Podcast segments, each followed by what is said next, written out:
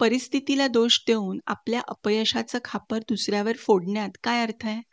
आज दुर्दैवानं लोकांची सहनशीलता कमी झाली असून माणसामध्ये आक्रमकता वाढत आहे. मी जर तक्रार करून सुधारणांची आग्रही मागणी केली असती तर सुधारणा झाल्या असत्या का? महाविद्यालयातील माझ्या या यशाचं गुपित किती जणांना माहीत होतं?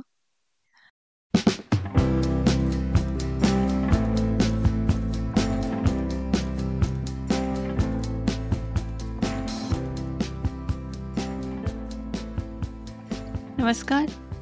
ग्रंथप्रेमीच्या नवीन एपिसोडमध्ये तुम्हा सर्वांचं खूप खूप स्वागत. मी आहे तुमची होस्ट द्वितीया आणि आज मी वाचून दाखवतीये कुलगुरू होण्याची नांदी हे छोटंसं प्रकरण. पुस्तकाचं नाव आहे समाज संवाद विश्वशांती व मानवतेसाठीचा सुसंवाद.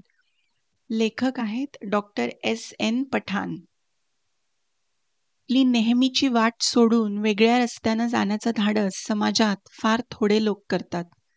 रस्ता बदलल्यानंतर होणाऱ्या खडखडाटाला तोंड देण्याची बहुतांश लोकांची तयारी नसते. महाराष्ट्रीयन माणूस तर या बाबतीत थोडीसुद्धा जोखीम घ्यायला तयार नसतो.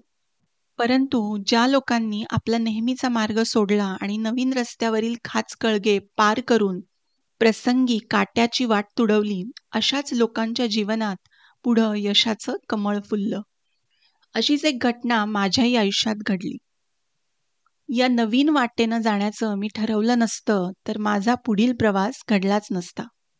ज्या संस्थेच्या अध्यक्षांनी मला आयुष्यातील पहिली शिक्षकाची नोकरी दिली ती नोकरी केवळ उच्च शिक्षण घेण्यासाठी सोडून जाण्याचा कृतज्ञपणा मी केला असताना देखील तब्बल एकवीस वर्षानंतर म्हणजे जून एकोणीसशे एक्क्याण्णवमध्ये त्याच संस्थेच्या अध्यक्षाच्या नावे पुण्यातील सांगवी येथे सुरू केलेल्या बाबूरावजी घोलप महाविद्यालयाच्या प्राचार्यपदी माझी निवड करावी. हा योगायोग म्हणावा की नियतीचा खेळ? आज या कॉलेजची भव्य इमारत चार हजार विद्यार्थी संख्या व महाविद्यालयाचा गुणात्मक दर्जा हे एक वैशिष्ट्य झालं आहे. त्यावेळी आमच्या संस्थेचे अध्यक्ष होते प्राध्यापक रामकृष्ण मोरे. आज ते हयात नाहीत. प्राचार्य होणं हे माझं स्वप्न होतं. आपली सर्व कौशल्यपणाला लावून आपण महाविद्यालयात विविध योजना राबवू या कल्पनेनं एकीकडे मी सुखावलं जात असतानाच महाविद्यालयाची अवस्था मात्र फारच बिकट होती. कारण महाविद्यालय नुकतंच सुरू झालं होतं. महाविद्यालयाच्या इमारतीच्या भिंतींना आतून प्लास्टर नव्हतं तर रंग कसा असणार? एका स्वतंत्र खोलीत प्राचार्यांचं कार्यालय होतं. त्यात अगदी साधा टेबल होता. प्राचार्यांची एक साधी खुर्ची. खिडक्यांना पडदे नव्हते.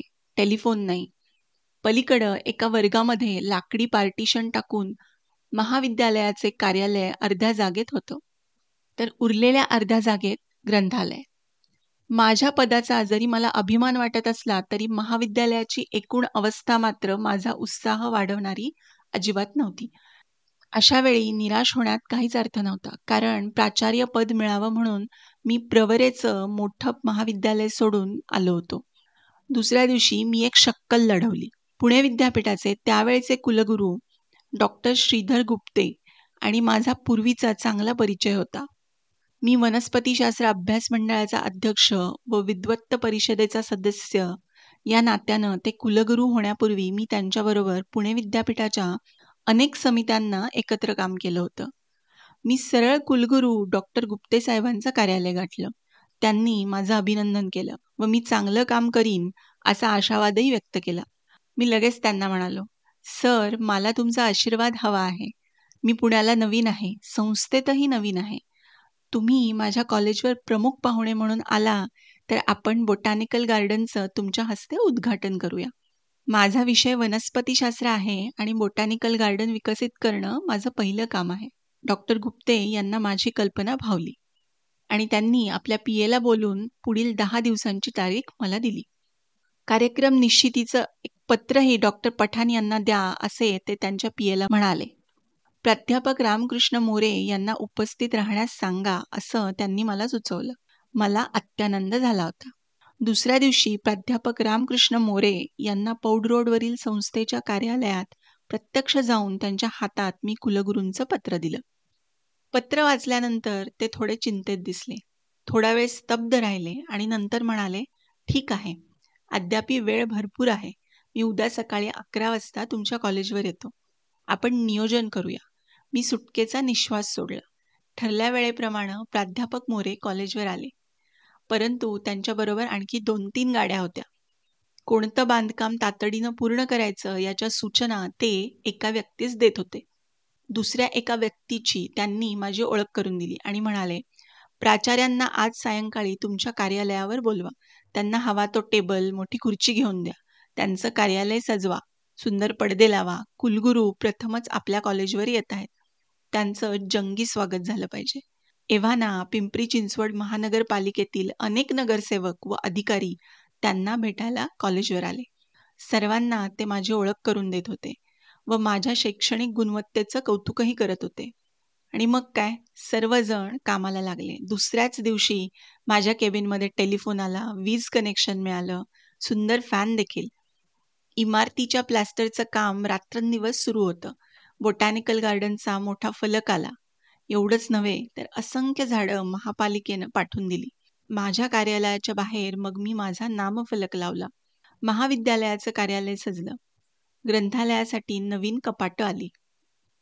विद्यार्थ्यांच्या मदतीनं झाडं लावण्यासाठी खड्डे खणले गेले. मंडप बांधायचं काम सुरू झालं. दर दोन दिवसांनी प्राध्यापक मोरे आठवणीनं फेरी मारून संबंधित कंत्राटदारांना स्वतः सूचना करत होते. माझा सन्माईक टॉप असलेला मोठा टेबल त्यावरची काच मोठी खुर्ची कार्यालयात उत्तम खुर्च्या असं माझं कार्यालय छान सजलं होतं. महाविद्यालयात प्राचार्य म्हणून कार्यभार स्वीकारल्यानंतर पंधरा दिवसातच हा भव्य कार्यक्रम झाला. कुलगुरू डॉक्टर श्रीधर गुप्ते यांनी भाषणात माझं कौतुक केलं. सांगवीतील सर्व नेते मंडळींचा माझा परिचय झाला. वर्तमानपत्रात फोटो व बातमी आली. संस्थेत चर्चा झाली. सर्वजण मला ओळखू लागले. आपण एक कर्तृत्ववान प्राचार्य आहोत या थाटात मी आता मिरवायला लागलो होतो. प्राध्यापक मोरे यांचे मी आभार मानले. संस्थेतील अनेक मुख्याध्यापक व प्राचार्यांनी माझं अभिनंदन केलं. संस्थेचा सुवर्ण महोत्सव देखील डॉक्टर पठाण सरांच्याच महाविद्यालयात करा अशी चर्चा सुरू झाली. आपत्तीच्या धुळीतून यशाच्या ध्रुवताऱ्याकडे वाटचाल करायची असेल तर सभोवतालची परिस्थिती हळुवारपणे समजून घेण्याची संवेदना आपल्याकडे असलीच पाहिजे.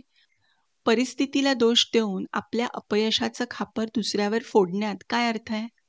आज दुर्दैवानं लोकांची सहनशीलता कमी झाली असून माणसामध्ये आक्रमकता वाढत आहे. मी जर तक्रार करून सुधारणांची आग्रही मागणी केली असती तर सुधारणा झाल्या असत्या का? महाविद्यालयातील माझ्या या यशाचं गुपित किती जणांना माहीत होतं?